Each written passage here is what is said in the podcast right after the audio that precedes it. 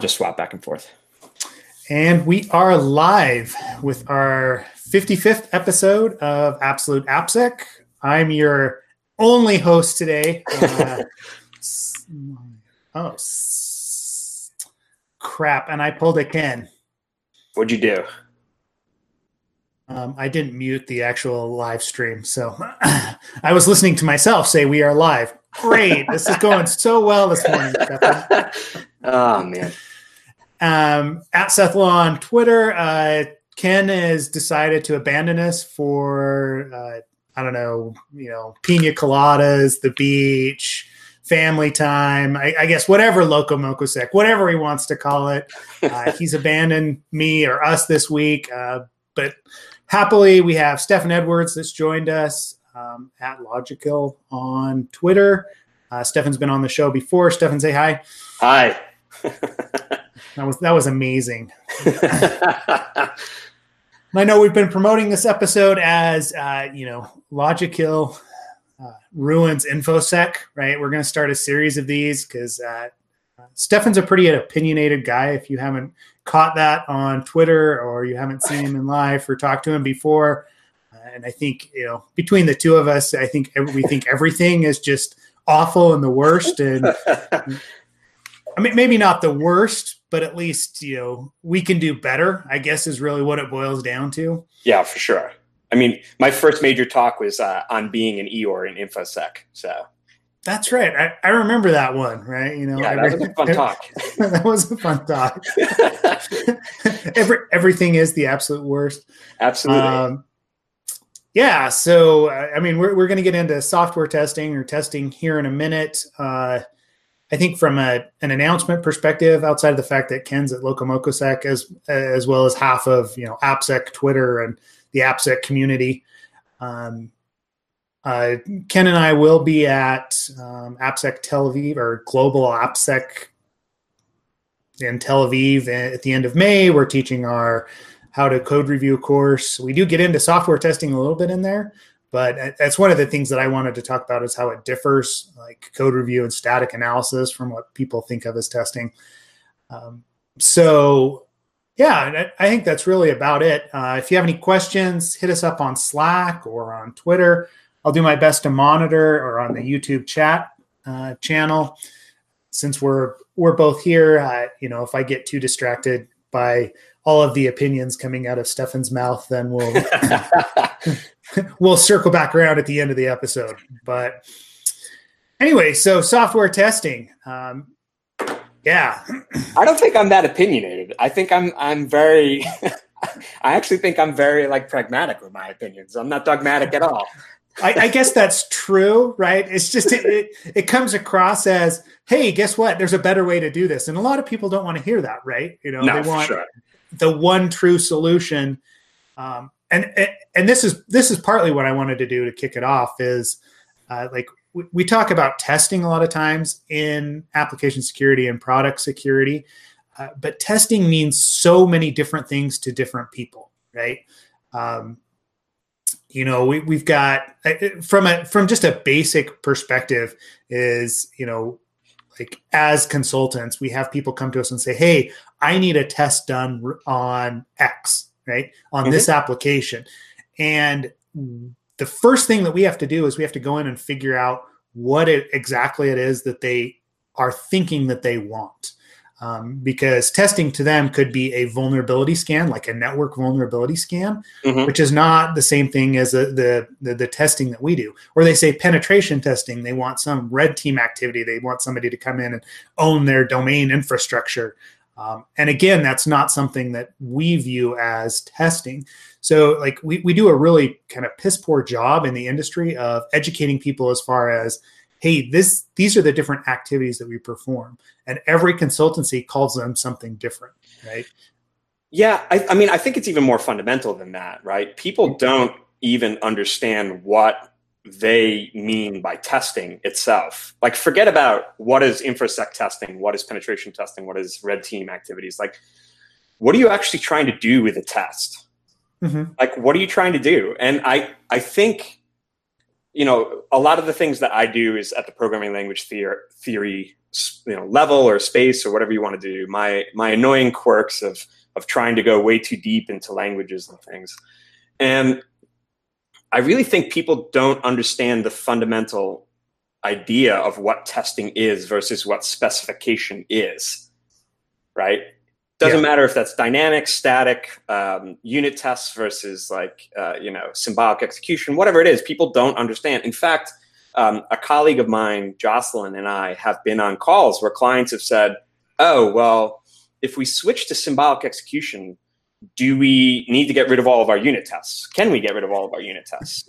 And it's like they complement each other. They work in different ways, but they they fundamentally do different things and you're fundamentally trying to do different things with them.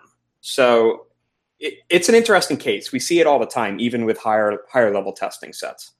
Yeah, yeah, and I, like, and I think part of the problem is the whole like the drivers be behind a lot of the testing are completely different, right? I mean, you've got one organization that is hyper concerned about compliance, say mm-hmm. with HIPAA or with PCI, and so all they're really looking for is hey, how do I check this box? Um, right. Versus those that are looking for, hey, I, I want to do a real security test and I want to make sure that I have full coverage. Which I, I mean, I'm sure we're going to get into coverage because coverage completion is, I, I, mean, that's a pipe dream, right? Like so. Mm, I don't know. It depends on like it depends on completeness and soundness and things like this. I'm sure you cover some of this when you get into your like static static analysis class as well. Like how do you read code? Um, yeah yeah, that level of like what is completeness, what is soundness is is interesting when you get into higher level forms of testing and specification yep. and everything, you know. So yeah, well, and that, but I mean that, that's exactly what I wanted to like dial in on because most of the time when when someone comes to us and says, "Hey, we want some sort of testing," um, you know, if it's a development organization, they're used to doing functional testing they're assuming that every single function that they're exposing to you is going to be tested for every single you know security use case um, mm-hmm. which is which is a valid assumption right, right. whereas uh, like but depending on the experience of number one the consultant number two the tester their experience with that code base or that application that may or may not be something that they get i i, I just did analysis of a whole bunch of da- uh, dynamic um, scanners, right? Mm-hmm. You know, everything from Burp's new enterprise to some of the enterprise tools that are out there. And that's the one thing, like from a coverage perspective, uh, all the tools were so hit and miss because it was so dependent on, hey, what does their crawler look like? You know, how do they know what the endpoints are, what the URLs are? Um, and I mean, I know this is kind of higher level than some of the lower level testing that we're talking about with functional and you know unit tests and things like that. But uh, it's the it's the same problem that exists for consultants and you know the application you know testing industry um, is coverage is just like it's so hard to prove that you've tested everything when you don't know what the base looks like. A, a black box test uh, i just like i'm like hey yes i've tested everything that i can possibly see but that doesn't mean I just didn't ignore 75% of the application because it didn't get exposed to me via the role that was given to me, right? Right. And they turn around and they give that to their compliance team and say, "Hey, this application has been tested." 6 months later, they get hacked through that different different role and all of a sudden they're like, "Hey, why didn't you test this?" or you know, "Why do we have these vulnerabilities?" And I'm like, "Because your scope, right?" I, like I just yeah. I mean, if you think if you think of uh, like the application's input as its domain and its output as its codomain, right? You have this yeah. like entire semantic search space of of an application or a system that you you have to to test. And in reality, the only actual portion that you intended is this like little box in the center of of what the actual application is. But there are so many techniques out there in order to discover what that box is. And like we very often have huge gaps in what we think that box is and what our yeah. program actually intends for that box to be. And we don't we don't get to the point of actually visualizing the box. You know, it's like that old cartoon of like what was sold to the client versus what was built versus like uh, you know what was actually actually given to the client at the end. It's like they wanted a tire swing and what was given to them was like a, you know a flat swing like half half tied to the tree and all that sort of stuff like you know everything in between is is just completely different because we don't specify things. We don't we don't know what we're actually doing. Yeah. We have no understanding of this whatsoever. Well, okay, so that brings us to what you were saying, like your, you know, specification, just the simple fact of specification versus testing, right? right? So, what is it? What is it that you say to clients when they come in and they, they're asking for a test? Like, how do you do? How do you differentiate between those two? I mean, we do have clients that have come in with a full set of properties uh, at Trail of Bits. It's it's not uncommon for us to have clients who've come in and have a full set of formal verification or formal spec- specification for their for their application, right? So they'll come in with a set of invariants that say, uh, you know, something does not change the entire like no matter what you do to this application, this thing does not change the entire time, no matter what you do. So our tests like we'll we'll go through and attempt to see if there's anything that that changes that you know other than like literally changing the value because we have deeper access to the program. Like can we give it some series of inputs or can we give it some series of states such that the, the application fails and that no longer holds to be true? Yeah so specification doesn't mean that it's correct. It just means that you specified what you think it should be doing. You still need tests to verify the edges you know? Yep. specification points out verification points in. And you between those you actually come up with the area of what your application or system is. Yeah. Okay I mean, and and that makes complete sense, right? The specification, and this is often what we're trying to get at when we talk about scoping, right? For testing an application, is hey, what is the specification? What is it that we are that we're going to be testing? I, I mean, it's one of the reasons why I like testing APIs and other things where I have some sort of full, you know, uh, full specification of what that application does and what it's supposed to do. Um, because you know most web applications, it's so kind of fuzzy around the edges like there's it's easy to say hey someone should be able to authenticate and you shouldn't be able to see somebody else's like there's there's some of these specifications that we take for granted but at least the api gives us a formal set of specifications that we can work against when we're doing that testing. Um, everything else is kind of i feel like it's so hit or miss and I, you, you came up with that chart but i think we'll get into that kind of the fuzzing that yeah we can. how that yeah what that actually represents. Um, yeah.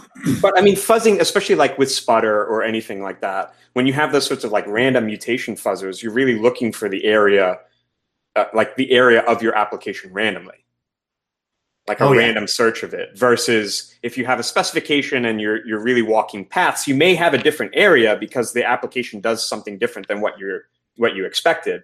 But at least you're you're walking actual paths within the application itself, not just random generation that fails. Yep yeah. Well, yeah, and I, I, mean, you've got like your parameters that you send in and things like that. I, I, mean, that was one of the the problems I was trying to solve with Sputr when I initially came out with it. Was okay, what is the specification? Like, who knows what the specification is for a web application? You know, it, it's typically not the tester that's walking in the door; it's your developers that you know put it together. So, is there an easy way for us to define a specification that can be then passed out and tested in some manner? Like, you can generate the different um, the, the, the different payloads and try and speed that up, right? But the specification itself is the hard thing to define um, in a web application. That that's all. Well, I mean, applications themselves are just languages applied over some protocol, right? Yeah. I mean, that's that's the thing behind uh, like Langsec and even Sputr itself, right? When you and I were first talking about how you came up with Sputr, your initial understanding was that the actual language of input was like these six to ten characters that broke everything. Yep. That's all you care about is injecting those. You know? Yeah. Do you want to give an intro on what Sputr is since I keep mentioning it? Keep mentioning it? so I, I think the initial acronym was like security payload unit test uh, testing runner. framework. Runner. There you go. Runner. Yeah. I thought it was runner. Yeah. it was runner. You're right. Tells you how much I've like thought about that portion of it lately. Oh my gosh. Um, so, but the like, like the idea behind it was like we had this uh, we had these vulnerable applications that we were written and we wanted to make sure that it broke consistently like as you know people were training and then also when they fixed it that we knew that it was fixed right so someone's right. learning about sql injection they need to you know implement parameterized queries on this specific you know query to the database and when they do that when I enter the you know the single tick mark and Sputr, it doesn't crash anymore. There's no reason that I need to go go to the lengths of fully exploiting that SQL injection because I know it exists. Right. So instead, like we wrote this runner so that I could test for the failures outside of a full exploitation or a full you know a full exploit, um, and you know and then it, it became this whole thing of hey well guess what? Like all of these different vulnerabilities i don't really care about whether or not you can exploit it completely because as a developer i just know that it's broken and it needs to be fixed.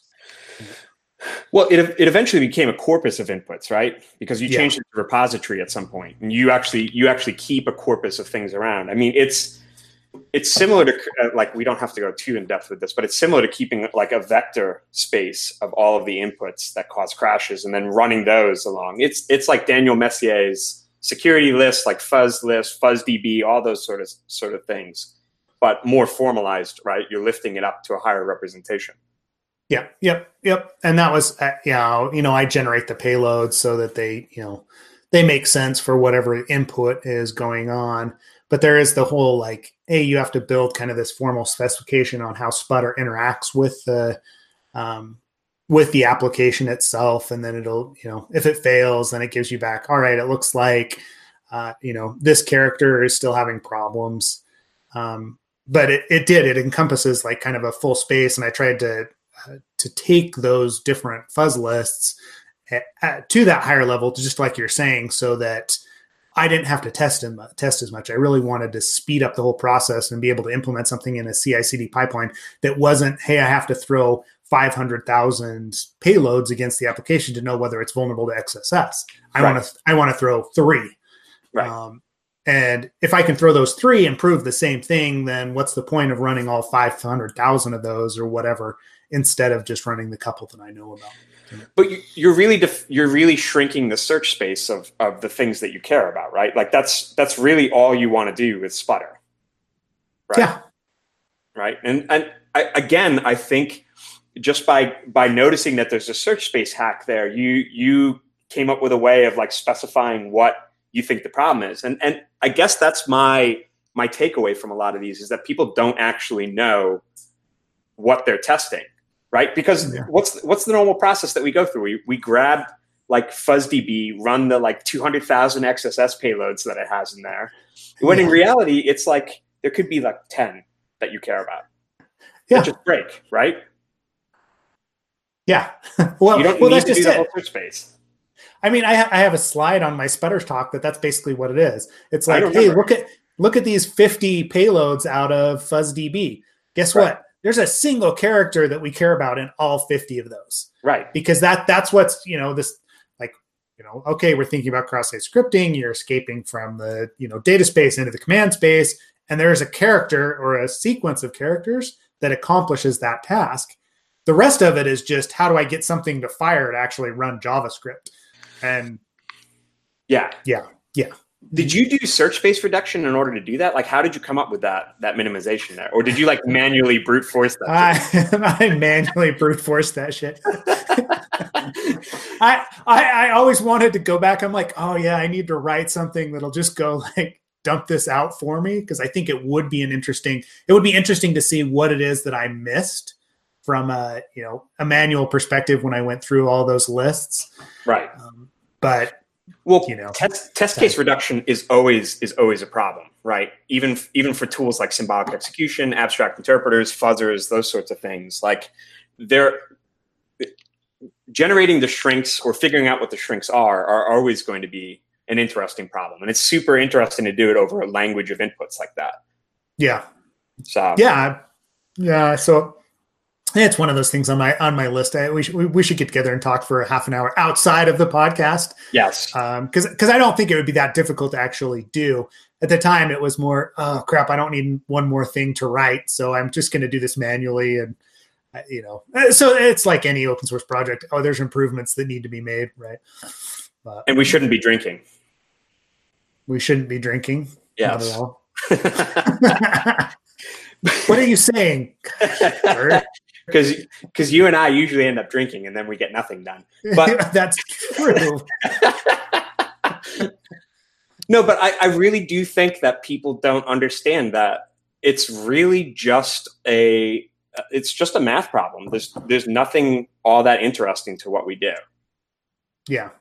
Right. Wait, no, no, no. We, we're saving the world. Come on. What are you saying? No, there's nothing. I mean, there's literally nothing interesting about what we do. It's just an application of like some some maths. You know, I guess that's my controversial opinion for the podcast today, right? Is that nothing we do is interesting?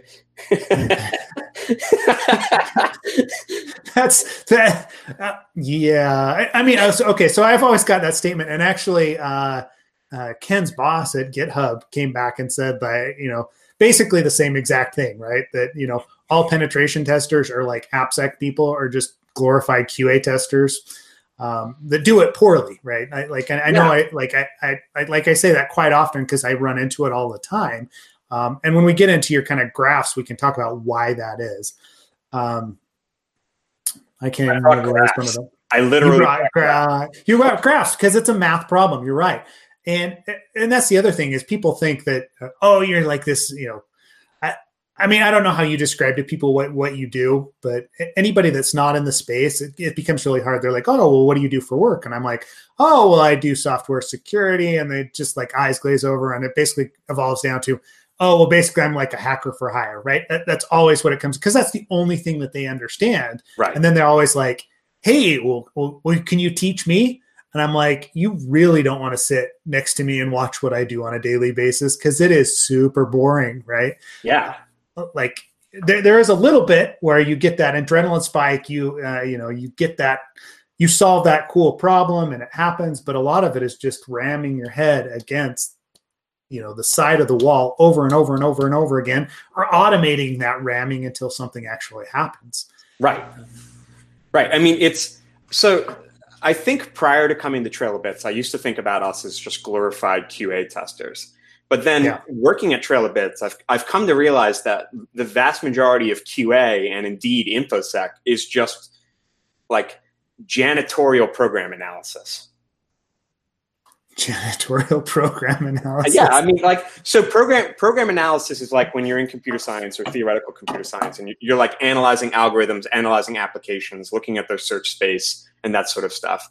And I've come to realize that, uh, like, all we do is like very like what's that Greenspun's tenth rule? It's like every every large C program is just a half baked, poorly implemented, underspecified version of Common Lisp. Like it's the exact same thing here.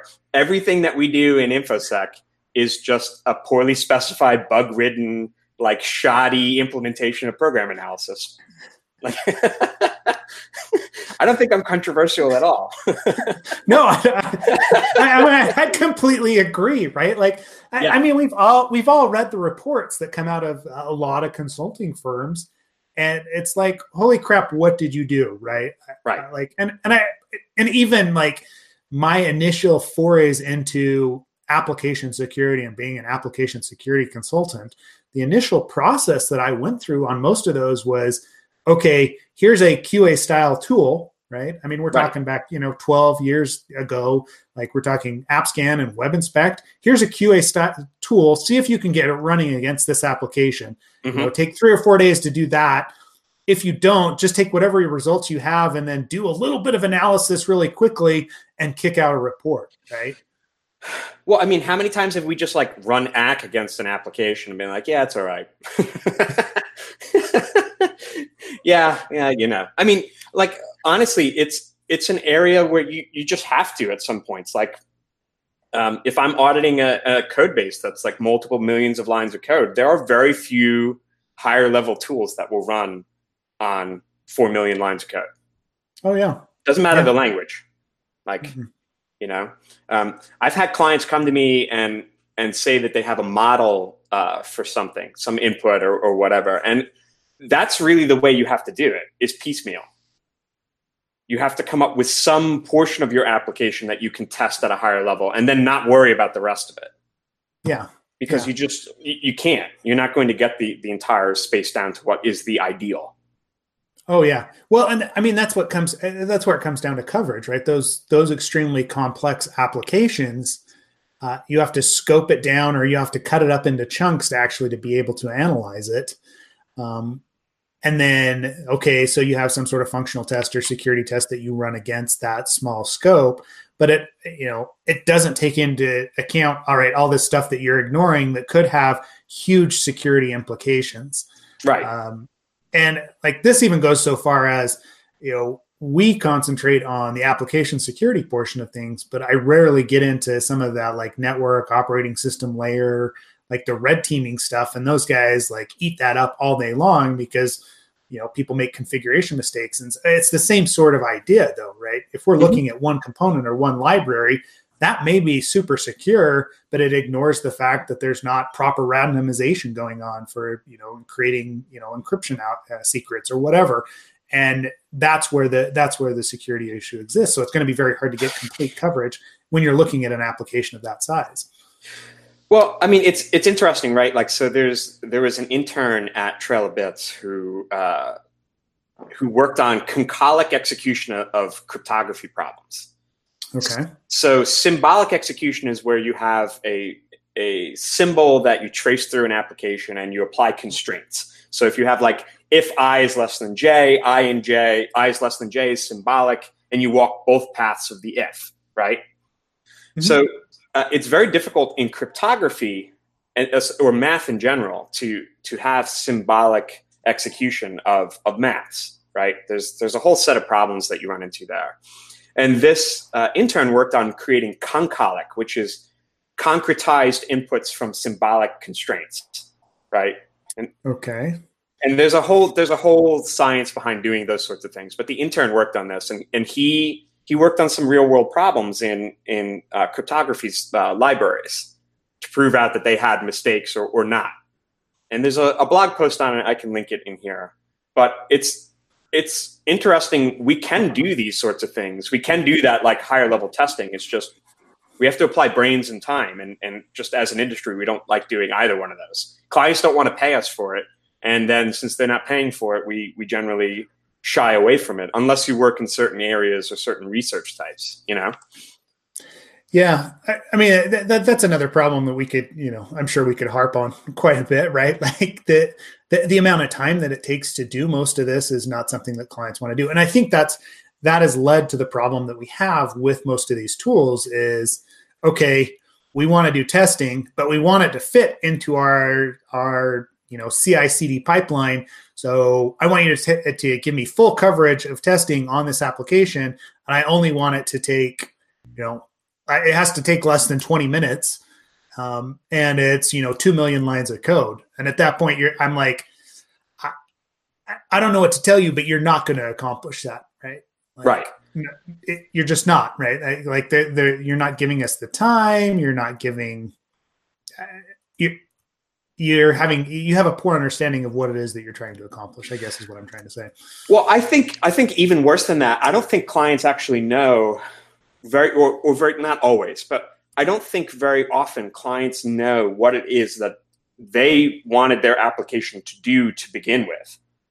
So it's like a cascading set of failures right? Like they don't know what they intended and then they give it like business gives that to developers. Developers don't exactly know what what was intended. So they write a bunch of stuff that may or may not be like the shape, you know? And you just have this cascading set of, of like, no one knows what anyone is doing. No one exists on purpose and everyone dies. So let's like get this out the door. no, I mean, seriously though, right? Like, you know, yeah. It, it's all just a mistake. It's all a horrible mistake. And we don't do anything to make it less of a mistake.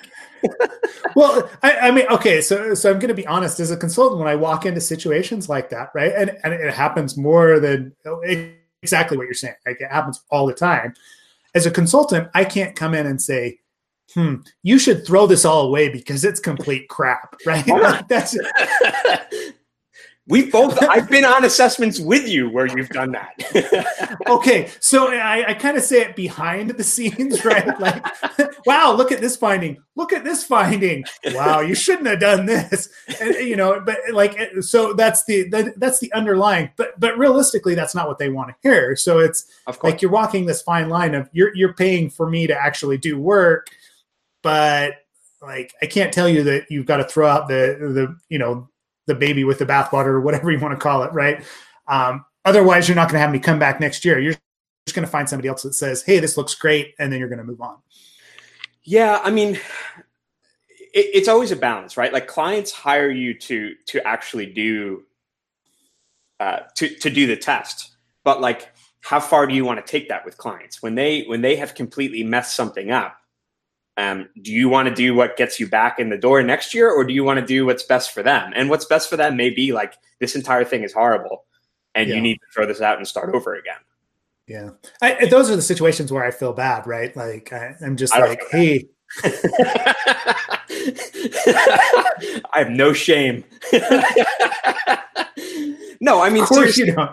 one of the one of the things we have to do is really pull clients aside and be like, look, unfortunately, I don't think you understood what you intended to do.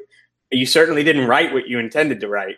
And on top of that, like we can't test this. Yeah.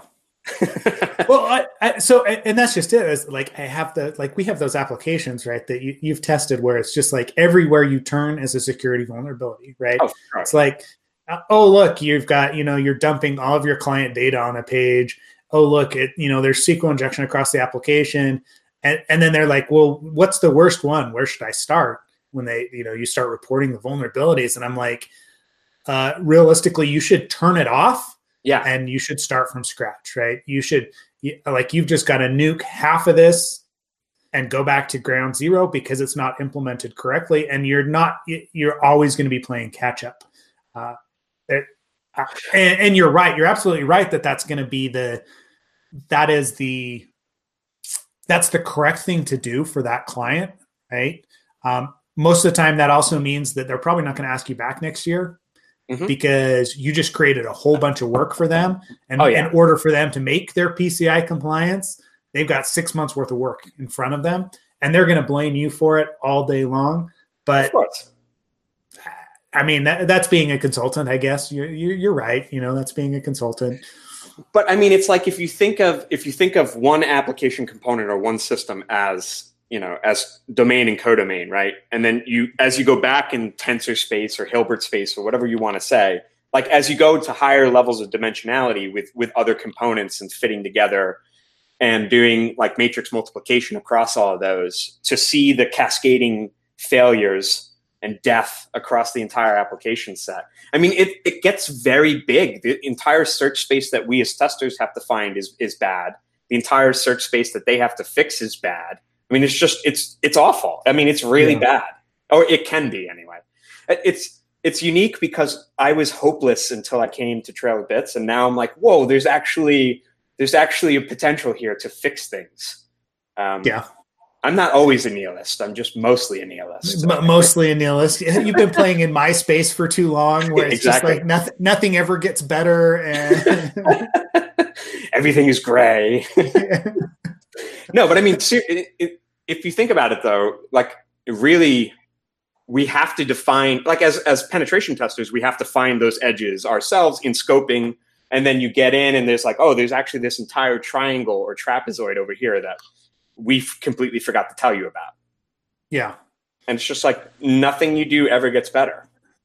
Mm-mm. Well, no, it, it always it, it, doesn't. Well, it always feels like you come back the next year, right? Like even those applications that have been tested previously and you've looked at previously, like a little bit of a new perspective. And I think that's what you're saying, a little bit of a new perspective. All of a sudden, you've got more in scope. You've got more that didn't get tested last time. And guess what? It has the same problems as the stuff you found last year. Even though they fixed it in one spot, it still exists in the other. Especially with that, you know, the uh, domain codomain that you're talking about. Um, it just like it, it continually expands and they like none of these applications are something that is frozen in time either uh, it, no. you've always got you know new development you've got new support features you've got upgraded libraries you've got all this stuff that's happening. So it's not in a vacuum the code's not in a vacuum the testing method methods that you're using don't exist in a vacuum. Um, the industry as a whole has moved and so it just becomes this like it's a never ending problem is basically it, i mean i think that's what you're saying but that's also what i take away from it you know? And then you know we talk about burnout on those things too because it's just like all right well so what did i accomplish the, you know, today right is uh, great i found more stuff right and it's probably not going to get fixed. So, you know, it, did, did what I do actually matter? It did to somebody, right? Because now they hate me because I gave them a bunch more work to do. But I got paid. I got paid. There you go. I can feed myself for another day. That works too. I mean, like, so we do a lot of work in blockchain, right? And, okay. You know, um, you'll have clients come to you with, like, say, Ethereum, right? And Ethereum runs on the EVM. And so we actually, there are actually formal models for how EVM operates. Yeah. And there are a ton of things. It looks like Tim is Tim is messaging me to, as payback for last time when I, I was I, I, him last time. I'm sure he is. But like Ethereum, EVM, there are formalizations there that you can actually understand what an application is doing, right? There are multiple ways of actually understanding what an application is doing, what you're, what you think you're testing, specifying those, those sorts of things. And I do think you can empower developers to get better, but we're just not doing it for a lot of things, right? Yeah. There's no like, there's Java formalizations, but no one, no Java developer who's writing like you know, uh, Spring or struts or anything wants to think about that sort of stuff because the tools just aren't there. Yeah. The tools aren't there to warn them that, like, hey, by the way, because of how strings work in Java and, and the semantics of what you're doing, like, you accidentally just ruined your performance metrics here or whatever. You know? Yeah. Oh no, no, they don't think about it in that in that perspective. I, I mean, it's all driven by business, and that's part of the issue that we're running into, right? Is business has like this objective that needs to be met, and testing is honestly like as long as it's functional and it works, that's all that they necessarily care about. Well, it was interesting. Maybe I'll ignore everyone. Um, so this is, by the way, if you've never actually been like met me in person, or if you've never, if you've never spoken to me, uh, like as a whole, these are the sorts of things I will text you yes. at random. Like, yeah, Seth, I should I should show my text strings. yeah, Seth, Seth has seen this before, where I will literally text him like a set of graphs and be like, "Dude, this is what I was just thinking about." Um, but yeah, I mean, so I I tend to think of application search space like this, right? So like the the upper left corner here is the is the entire semantic domain of whatever you're running on, like x86 or or the web or JVM or Ethereum or anything like that. And the ideal is this, this top right form here. This is what we wish we had, right? I can yeah. probably zoom in. I don't know how much I can zoom in on that and have it shown, but what can you that's, see, Steph? That's pretty good? good? right there. Okay. Yeah. So the top right is like the ideal of what of what we would be looking for. It's like the exact box of of what we're of what we want our application to do. But no one specifies that or few people actually specify what they want. And so we end up in these situations that are very disjoint, like traditional development. We have these like series of points that we think we did, but we have no idea of testing if they're actually within the box that we want.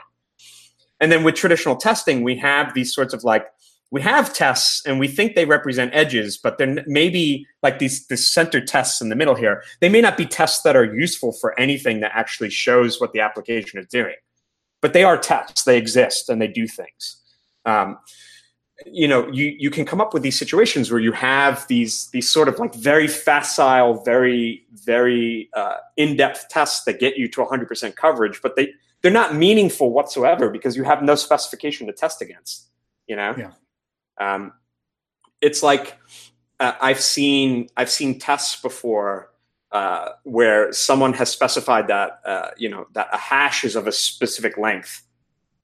And it's like you know, like yeah, that's okay. true. It's a good invariant, right? Like we, I'd worry if you came up with a SHA-256 that was not of the correct length. Like that, that's a good one. But like, is that a meaningful test to have? Like, what does that prove about your system?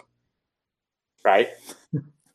like, but this is what we do. This is literally, and it doesn't matter if you're talking about unit testing and integration testing, or if you're talking about pen testing. This is the sort of stuff that we're doing. Like, we have hmm. a bunch of tests, but like, what the hell do they represent? No one knows they represent literally nothing because there's no specification there. There's no God that you can hold yourself to, and and therefore everything is is is valid and everything is just you know completely empty. yeah, well, I, I mean, so this was interesting because I did like recently I came up against an org that uh, it was they did more formal testing, right? Mm-hmm. But like I came in, I'm like, okay, I'm going to do like a you know a pen test or an application assessment against your against this this mobile application, and they're like, well, can you give us a list of all the the tests that you're going to be running? And I said, well, if you can give me a specification, then maybe I can, right? But mm-hmm. realistically, you don't have that, and you don't know even what your ideal looks like. You've got your unit tests because I can see those, but that doesn't necessarily tell me everything that I need to run against this. Like, you don't give me enough time. I, I basically came back and said, well, I can develop a specification and give you a list of everything I'm going to be testing, but it's going to cost you another like two to four weeks worth of work for me to do that. And they just went, oh, oh, well, never mind, just do your thing, right? Because right. again, they didn't want to pay for it. But this this gets really interesting because I like I don't think we visualize this enough when we are going into a test. We have our you know fuzz DB list and I, you know I see fuzzing down in the lower left corner of your mm-hmm. your graphs here, but um, like that's that's what we build off of. So we we consider complete coverage to be, hey, what did I discover? Right, like the traditional dev little box, and then did I actually run all my tests against all of those little boxes that are all those little points that I found? Um, but at the same time, it ignores the stuff between there. And I think that's what you're pointing at in the traditional testing graph that you've got where there's the broken lines because yeah. I, I, mean we're just ignoring pieces of the application because we don't see them right? We don't see them and we don't even know if the application is supposed to be doing that or not. Yeah that's yeah that's true. I mean so frequently we come up with these things and we we look at an application as like i, I mean even even with applications with formal specifications you can come up with ga- gaps or you come up with larger area than what you expected. And that's what i show in the bottom right there but even even with applications with with formal verification there you can come up with weird edge cases to stuff and it's like is it supposed to do this? I don't know. So it actually expands out the semantic graph or the semantic area of an application.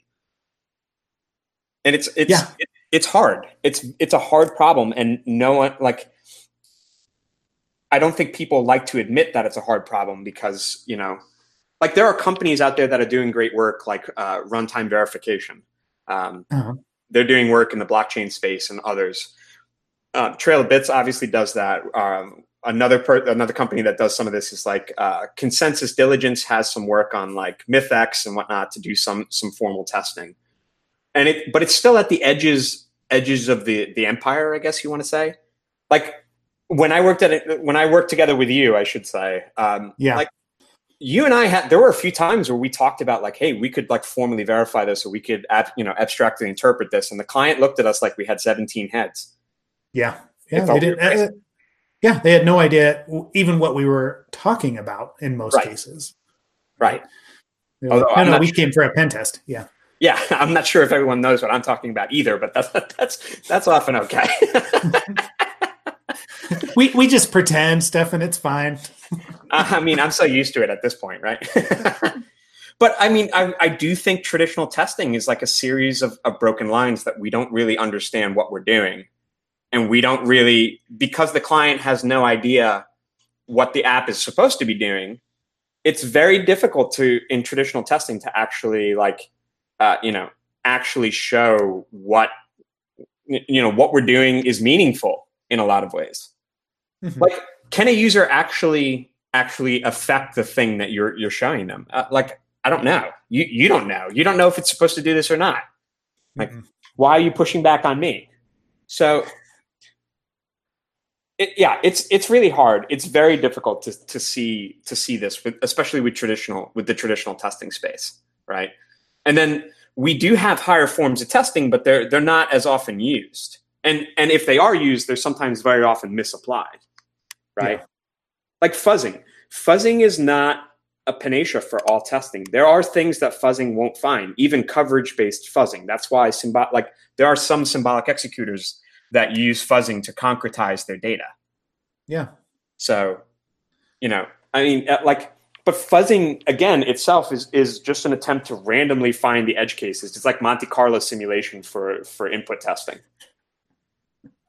Monte Carlo sim- simulation. No, it, it, you're, yeah, you're absolutely right. I, I don't know, like you know, I think about state of an application, and then you know, fuzz cases, and even what I was trying to, or even what you know, Sputr accomplishes is that you know, a higher order form of fuzzing, but it's still fuzzing. Um, and finding those edge cases is great, but it there there's no guarantee that you found them all. I, I, mean the the scatter plot is what it looks like. Your you know your fuzz graph there. Um, like there's just so much that you're missing that it did it really matter that you did the fuzz test? Well, I mean, I think I think what you say about state is interesting because state machine modeling and state machine invariant, like most most applications are actually stateful. Yeah. The protocol the protocol themselves or the protocol itself may not be stateful, but the application itself is actually stateful. And clients are not thinking of state as an input as a language of state graph transitions, right? And you can model that. You can model all of this shit and it's actually good and you're done with it. That's exactly what you did with Sputr, right? Is that you you saw that there are a series of things that break the, the state change diagram yeah. that they in, expected. And then and then you, you wrote a tool that did that. Yep. I mean, it's what you see in Mozilla's Dharma. It's what you see in AFL, American Fuzzy Lop. Um, those sorts of like higher higher order fuzzers are or coverage based fuzzers are that's exactly what they try to do, and that's what like at the higher end we have tools like Mask. Um, let me let me find it. Um, symbolic executor. This, this is are, the portion. That, yeah, yeah, go ahead. No, there's a there's a bunch of new symbolic executors and new tools out there um, to do that sort of that sort of assessment space there, or or to to find those sorts of tests by doing things like grab or like matching what a symbolic executor is with what a fuzzer does. Yeah. So maybe should I like give a two second intro to what symbolic execution is? Because I keep yeah. saying it. Yeah, I think that would probably be good um, for those that aren't familiar with it. That would be which would cool. most likely be most folks. Yeah, uh, I, I, don't. I don't think there's a lot of people that actually do symbolic execution. I, I mean, Trail of Bits is like, but in like even the consulting space on my side, that's not something that I usually approach, even at all. So, yeah, let's. Yeah, I mean, it's something we do at Trail of Bits quite frequently, but that's more because we we uh, you know we, we have tooling and we have the space for it and unfortunately there's not as much of that space and tooling out there let me let me just stop sharing and then switch Okay. It's, it's, going to switch back to my face, my mug for a second, and then I can. There you go. I can actually choose one. Um, hang on. So symbolic execution is this: we have we have a series of of initial states, right? Like x is equal to some symbolic one, symbolic input one, and y is equal to some symbolic input two, right? And then we have this, this path where we check is x greater than 80? Right? So sim- simple one, right? So then we, we generate these path constraints. So we have a, a path constraint here of x is greater than 80. And if x is greater than 80, we do these, these sorts of calculations and flow down this tree here, right? So if x is greater than 80, we say x is greater than 80. We say x is equal to y times 2, y is equal to 0. Now we know the path constraint here is x is greater than 80. So we have a check is x equal to 256. And then we have the two sides here is x greater than 80 and is x equal to 256. If x is greater than 80 but it's not equal to 256, we return we return false, right? So we map out the entire. I, I, love how you're like trying to not smile at this bullshit that I'm showing on screen here. oh, this is super interesting. Okay, yeah, go ahead. Where is Stefan going with this? Well, no. So when you have symbolic execution, you can map out all the different paths and the path constraints there. Now, yeah. where this actually becomes interesting is that you have tools like solvers or like fuzzers that you give those path constraints to, and then you have them generate code that does this and does that lead to a crash? So here we have a path constraint of x is greater than 80 and x is not equal to 256. We would give that to a program and it might spit out x is 81. Yep. Because x is greater than 80, but it's not equal to 256. Right. And then it'll trace through this program and know that it returns false here because we did that. And we can have these sorts of path constraints and analyze our applications under these sorts of things. Now, this is where you get to higher level verification, higher level testing, those sort of things. But if you don't actually know what you're supposed to do, like, is this a meaningful test itself either? Right? It's better. I mean, yeah, it, it is. It is better. Uh, but like, I think just like the the abstractness of the of of the example as well is also like very telling because without like, yeah, we you know when I look at this, right, I'm like, okay, this is great, but what's the point of this, right? Right. Why are we doing symbolic execution? What what are we trying to prove by saying yes, it's true or yes, it's false? Because if I don't know that, the uh, you know running this sort of a test and having these path constraints, it doesn't matter to me, right? So most of the like, there's a new a new uh, a new set of tools uh, out there that form off of the. There's a there's a paper. I'm going to link it to you here um, okay. in chat, just like the Concolic one. So there's a there's a new set of of tests that are coming out and a new set of tools like the one that I just sent you, which is automatic exploit generation. And most of these sorts of like automatic exploit generation tools work by doing path search. So everyone remember back to A star search when you were in, in algorithm class and all that sort of stuff. They do path constraining and they do they do uh, tree walking in that regard, and then they do concretizing of of inputs in order to cause crashes. Okay.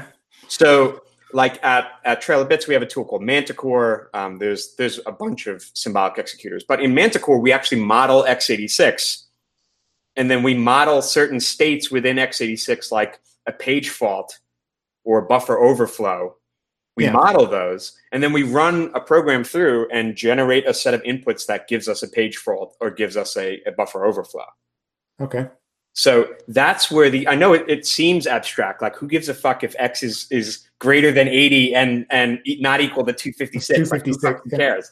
But you know, like you can actually you can actually use these to to cause to cause uh, errors if you actually know what you're testing. You have to, and it all comes back to specifications, which we don't have for so many things. Yeah. Yeah.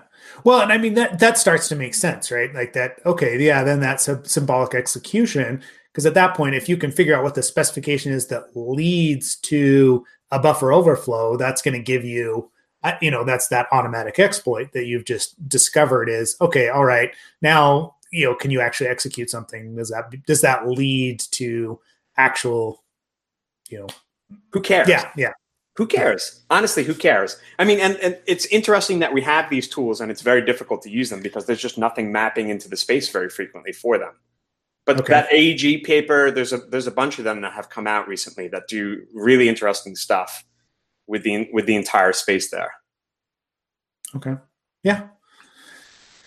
Yeah, um, I, I, mean that's a lot to read, right? I, I, so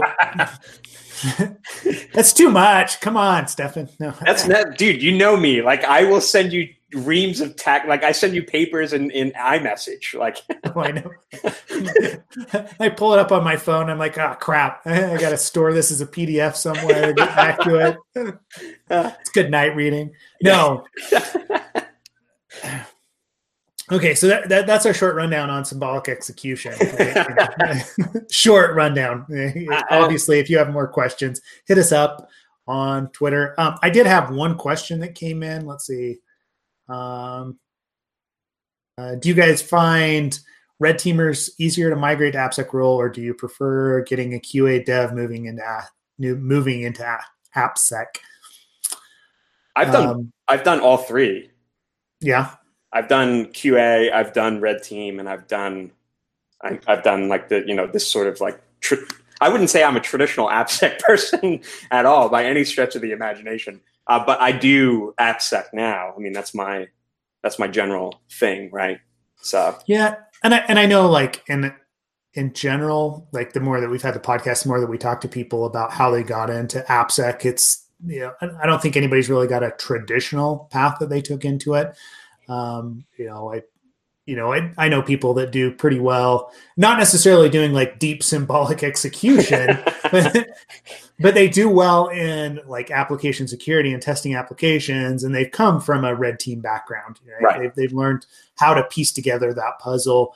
Um, typically they've got some sort of coding experience, right? They've tried to build some tools. They've actually learned to read code. Uh, like it's very hard to exist in the AppSec space and not at least have some some familiarity with code. Um, but yeah, so like I, I'd probably say traditional role would be more of a coder, like somebody from dev or QA that moves into application security. I think they have an easier time of it. Uh, but it's not the only path. I don't know. I mean, I so as someone who spent time in red team and, and spent time watching folks like Chris, like people who are much better red teamers than me, um, yeah. I do think that uh, I do think there's some level of coding and some level of like living off the land and some level of like if you if you can't code as a red teamer, like you're reliant, like you either have support staff who can code very quickly, um, or you're or you're mostly running canned stuff. And are you really red teaming at that point? You know? Um, yeah. Uh, it, like it's much more adversarial testing than red teaming. Like red teaming is a lot of thinking on your feet, and part of that comes with it is coding. Now, good or bad, that's another question, but you are coding there, right? Yeah, yeah. I mean, you're creating some sort of uh, like. I, I, mean, at the very least, you're doing Bash like PowerShell scripts. At the very least, right? Mm-hmm um, if you're a true red teamer. Um, if not Python, I you you may be writing some exploits, right? Like the good ones, I'm sure are right. You know. Oh yeah, absolutely. Or they have a team behind them that do it, right? Yeah. Which is fine too. I mean, it's fine to have a, a tooling team. Um, where I worked previously several years ago, like Red Team did, was not expected to code exploits, but there was a team behind them that that was constantly coding exploits and was constantly looking for that sort of stuff. You know. So yeah. within yeah, our own environment, obviously. So yeah. Cool. All right. Did I exhaust you, Seth? No, no, you're fine. You, you, haven't. You haven't. We, we, we can keep going. I, I, was just looking that that question came in, so I thought I'd ask it. No, it's a good um, one. I mean, it's it's hard too. People very frequently ask me like, how do I get into infosec? How do I get into appsec? How do I get into like red teaming? And it's, I mean, I mean, it's just I don't know, volition. Like you want to, yeah. right? I mean, if you understand systems and you everyone builds a mental model i don't care who who you are everyone is modeling constantly that's the way we experience the world right so yeah. red teaming is just looking at that model and looking for those edge cases and gaps and tests and procedures it, it, much faster than other people are yeah.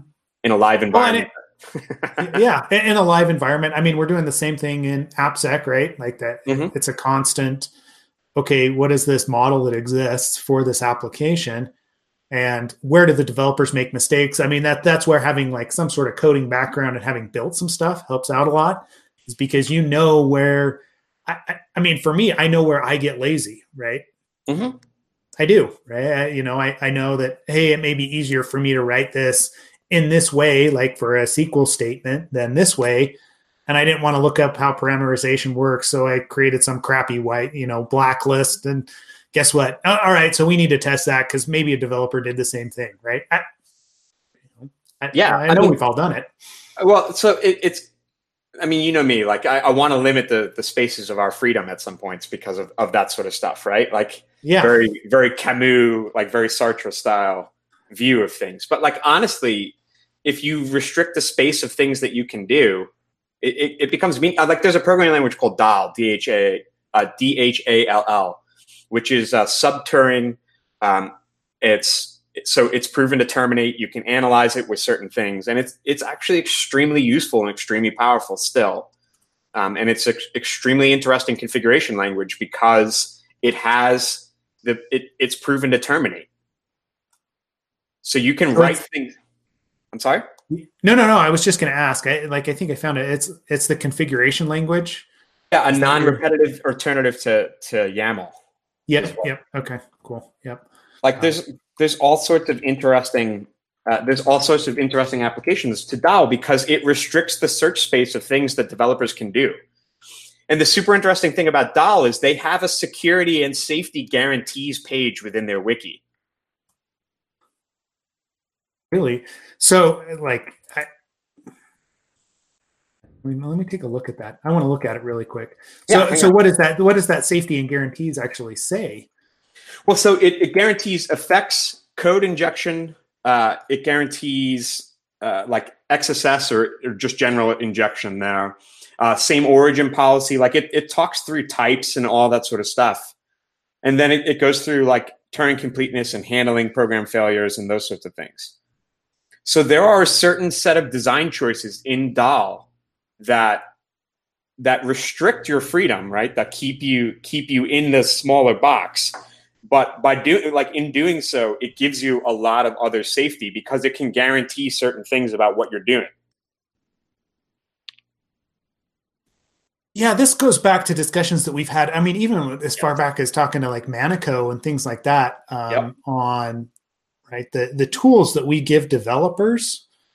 Um, like we we we tend to shoot ourselves in the foot, right, from a mm-hmm. security perspective because we give them too many options. I, I mean, you think about where most exploits come from as far as buffer overflows and you know C level programming languages uh, the fact that safety is not built into that is a huge problem, and that's where a lot of the the exploits come from. So if we improve ourselves and actually like you know give them a model that exists, I, like.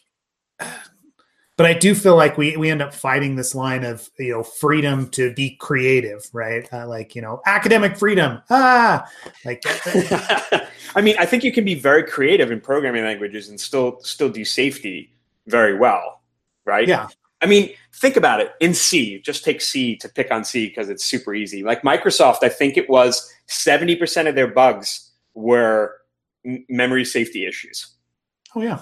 It had nothing like, and do developers actually need like pointer pointer math? Like, do they actually need that? Like, no, there's very few pro- programs and problems that actually require pointer math.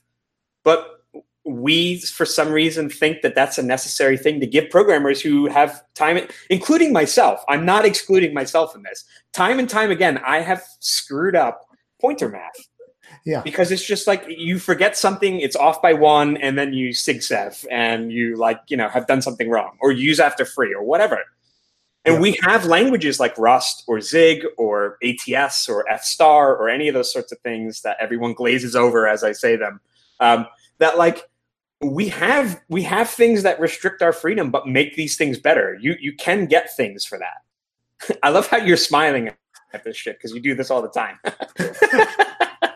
you listen to me all the time rant about stuff and then it's just like you know.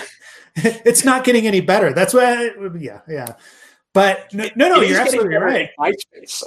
In your in your space right? Yeah yeah like i, I, I don't know man. I like I do see improvements, but like I, I, think about the applications that I look at, and it's the same Java stuff. It's the same, mm-hmm. you know, you know what I mean. It's the developers that are quickly pushing something out for a business use case, and I don't necessarily see the like the improvement on the testing side. You know, mm-hmm. since I, uh, you know, that's our uh, from just a you know a base level you know, proving the application does what it is supposed to do, right? Like, you, know, taking security out of it, just a general, you know, functional, you know, everything's in place for me to know that this application is indeed complete. It just doesn't exist. Um, like if I have test, if I have tests written for 90% of my, uh, like my assessments that I do, like code review, um, like that would be amazing. Like I think I probably run into like 10% actually, uh, you know, have a test written that's not just a, a stub. Um, right. So, so like I, like I, I really start to question whether or not there's even any discipline in the industry at all um, outside of just kicking stuff out. I like I know you're in a different space because the people that come to Trail of Bits are looking for symbolic execution. Right. They're looking for the that higher order testing and I know that there's groups out there that are doing at least some of that. Like just somebody asking whether or not I can provide like unit, you know, test cases and things like that. Hey, that's an improvement. But that was a large, large consulting like uh, development firm that asked for it. Uh, most of them are using some fly by night system, you know, consultancy out of India that right. you know is just churning out code as quickly as possible.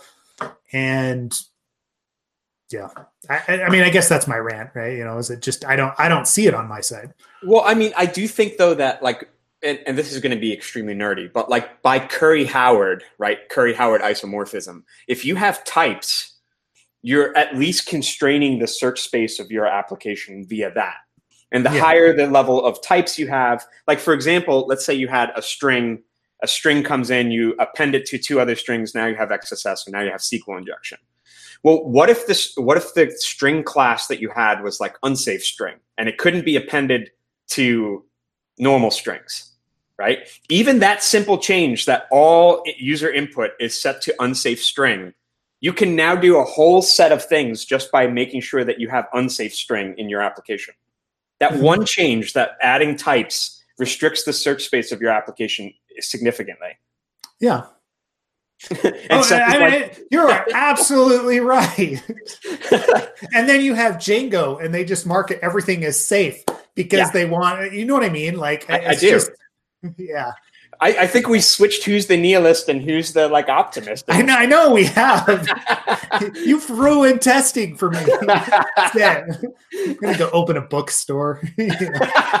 Sell coffee. I mean, yeah, I mean, like it can it can really get better. It, like with types, with testing, with documentation. I think the the reason why I like types better and the reason why I like proofs better is that they're harder to they're harder to miss right? If the compiler tells you you can't do this because of a type system, it's very different from like, oh, we have those docs, we run it when it goes to Jenkins.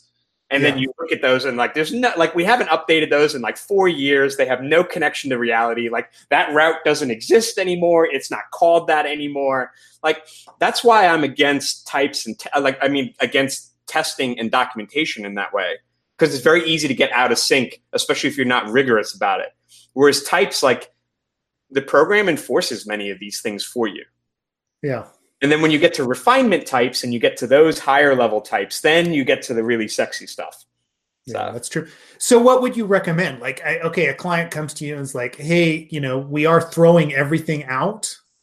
Um, we're developing a web application. It does X, Y, and Z. What do you recommend that they use?" Well, I mean, if they're doing something like, let's say they're a C sharp shop, right? Yeah.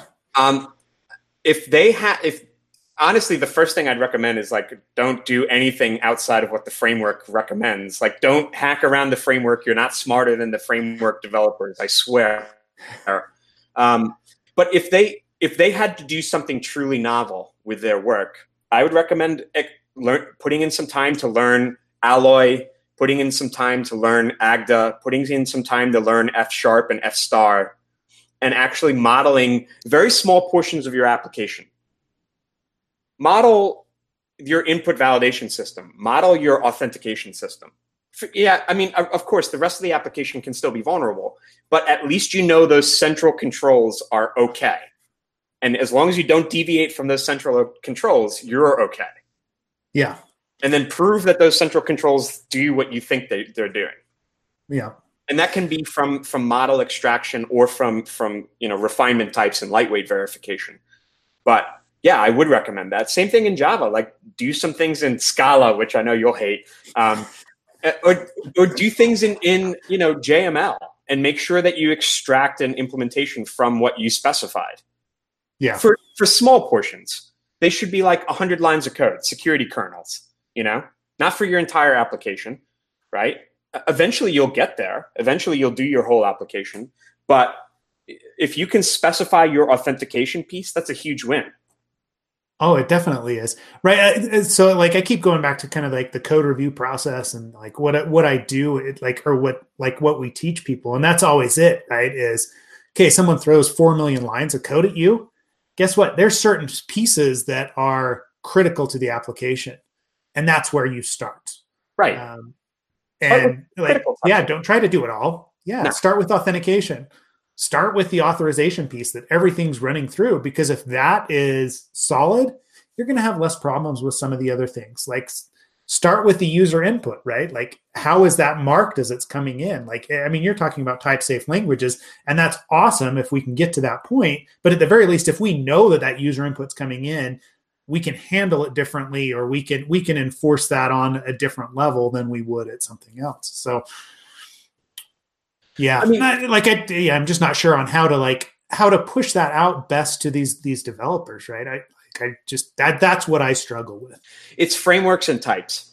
It's frameworks yeah. and types. It's like um, I worked at a large hedge fund previously, and when we got on certain Java applications, we knew we were not going to have XSS, we were not going to have CSRF, we were not going to have clickjacking, we were not because they had a framework that was super small, super audited. It was like every time you started a new Java application, you must start with this. And mm-hmm. they had audited that framework and they had proven that framework to be correct. And it was kind of like, it sucks, but we're not going to, uh, we know we're not going to get XSS unless they really mess something up. Yep. And then the finding is not XSS, but the finding is that you didn't use the framework. Yeah. So it, it was good for us because it, it reduced our search space, but it also was bad for us because we very infrequently had any cool vulnerabilities. It was very much like they're using that framework, like we're not going to get anything again, you know?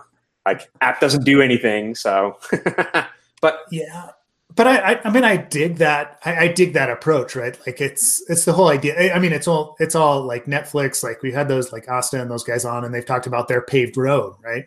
The mm-hmm. developers go in and they use the frameworks and the you know the paths that have, that security is blessed. And guess what? It just means that hey, uh, yeah, we know that there's not going to be XSS. I, I mean, GitHub with their like CSP policy and all that stuff. It just you know what I mean? It, it, reduces that risk so much, it almost becomes a boring portion of your job as an application security person because it is it is all specified properly. Well, um, Shouldn't it be boring? I don't think security should be ex- like security should not be exciting. The fact that security, right. the fact that security is exciting is not exciting for clients. I can tell you when you call them and you're like, "Hey, by the way, I have a critical. Um, you accidentally forgot to authenticate people who are requesting all social security numbers." No one is excited by that. like, that just means you ruined someone's weekend. yeah.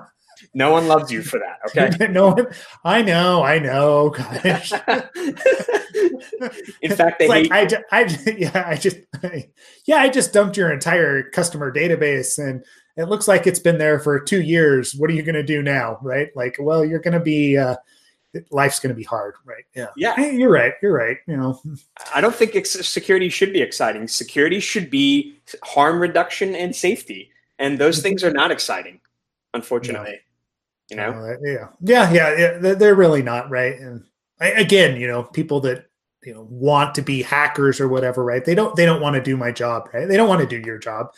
Um they, they, they see the one like exploit or whatever that you know is pretty cool or you kind of talk about but they don't actually see the amount of work that goes into it and the amount of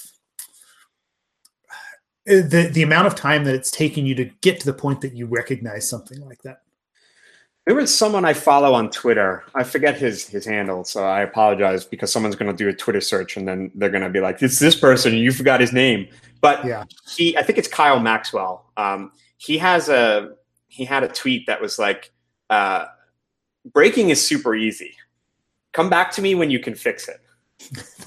yeah, I mean, and it is like as security people, half the stuff we like like I was at a client that was near you, and they were like, "Well, how did you break it?" And I was like, "Uh, I wrote a shell script that ran Radamsa a lot, and that crashed your application. Here's the input that did it." like, yeah.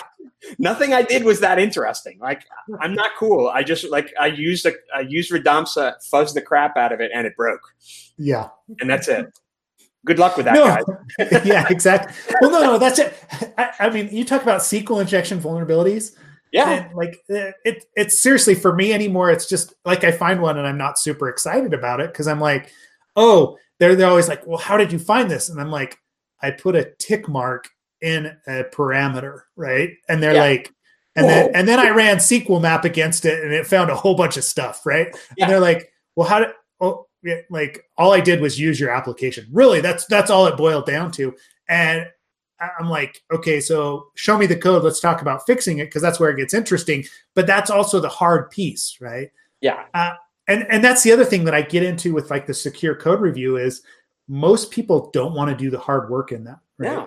Like if I find a vulnerability in secure code review, hey, like it's it's typically crap. Now how do i tell them to actually fix this vulnerability? It's Yeah. usually not just like switching a parameterized query. It's like oh this input's coming in here. You need to create this whole library to actually validate this properly or you have to create a map of what's fa- and it's it's it's not a super easy solution.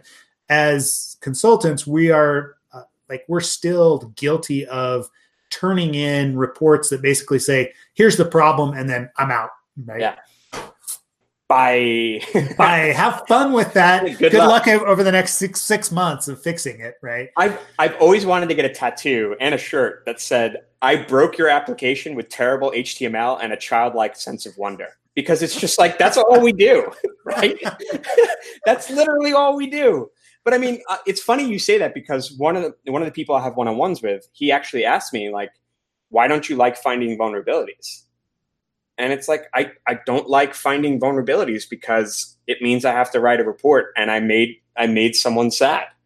Like part it's it's like this weird dichotomy. You want to find one you want to find a vulnerability you want to be cool but then it's like but now i have to ruin someone's day and that's not cool. This is bad. You know? And it, it's hard. It's a it's a hard like it's hard to walk that line and actually do things and, and provide meaningful value to clients. Yeah. thankfully No, we all die Yeah. Eventually, it doesn't matter anyway, and it's all going to disappear. So, so I, I'm going to get. I, I'm going to become the nihilist now. As that, that, that that's what we've decided, right? oh god Oh man, man. So so testing is awful. There you go. Is that is that everything's awful? everything's awful It's awful. Everything's awful. Just- I'll put a nice graphic here at the end, and then we can just end it, right? Because I, I mean, honestly, this was supposed to be a short episode, and we've already gone like longer than usually Ken and I do. that's how you and i always end up whenever we start talking about. I know, I know. And usually, when we've got Ken on here too, he just starts googling stuff and reading what you're talking about, and that ends. yeah, That's like that tweet I had the other day. Uh, like uh, Hong made a Hong made one of those like uh, really books for me. yeah. Um, like yeah, uh, hang on, I'll, I'll link it to you in, in chat. But Sweet. yeah, no, it's it's absolutely the best sort of this thing. Where it's like, what what the hell is lojikil on about? like a guide. That guy Uh, it st- still didn't answer any questions. I don't Nope. think. Right? it's all just absurdist nonsense anyway. but no, I mean, I do think I do think we can get better with testing. We just, you know, will we? That's the question. Yeah.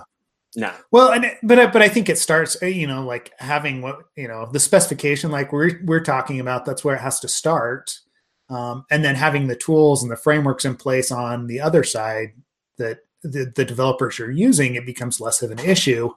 Um, I, I I just don't see us getting there anytime soon, right? Like, I mean, it keeps uh, job security for us for a long time, but I- like I, I still see developers using old versions of like Spring and like I still see struts out there as from a Java perspective, and I, like I, I'm I'm just like okay, really, we haven't learned anything in the last 15 years. That's what it feels like to me. Is uh, you know yes, there, you know, it's getting better incrementally, but it's nowhere near fast enough as the new stuff that's coming down the pipe is just as bad. So, Well, I think we're seeing it in spaces that it can be applied, right? Like Yeah. Microsoft is writing a ton of stuff in F star and they're proving out a lot of their code. Or Okay. the, the Ethereum folks are like proving out that the like that their their VM does what they think it does. it does. Yeah. And I think it's the same approach for your application. You prove out the critical sections of your app. Like Ethereum doesn't think about like the entirety of the Ethereum ecosystem. They think about how does the VM work? Does the VM do what I think it does? It's the same for your application. Whatever is the critical component of your application, that's what you prove. Yeah. And then you forget about the rest of the application because it's it's all terrible and misery and, and awful. And you just And it's it's it's not it's not going to work how you expect it anyway. No, but at least authentication is secure, right? I mean, but you start there. You start with authentication, and then you prove that every section of your application is authenticated. You Yeah. know, and then you prove that authentication does what you think it does, and then you you you keep moving on. You know, you iterate.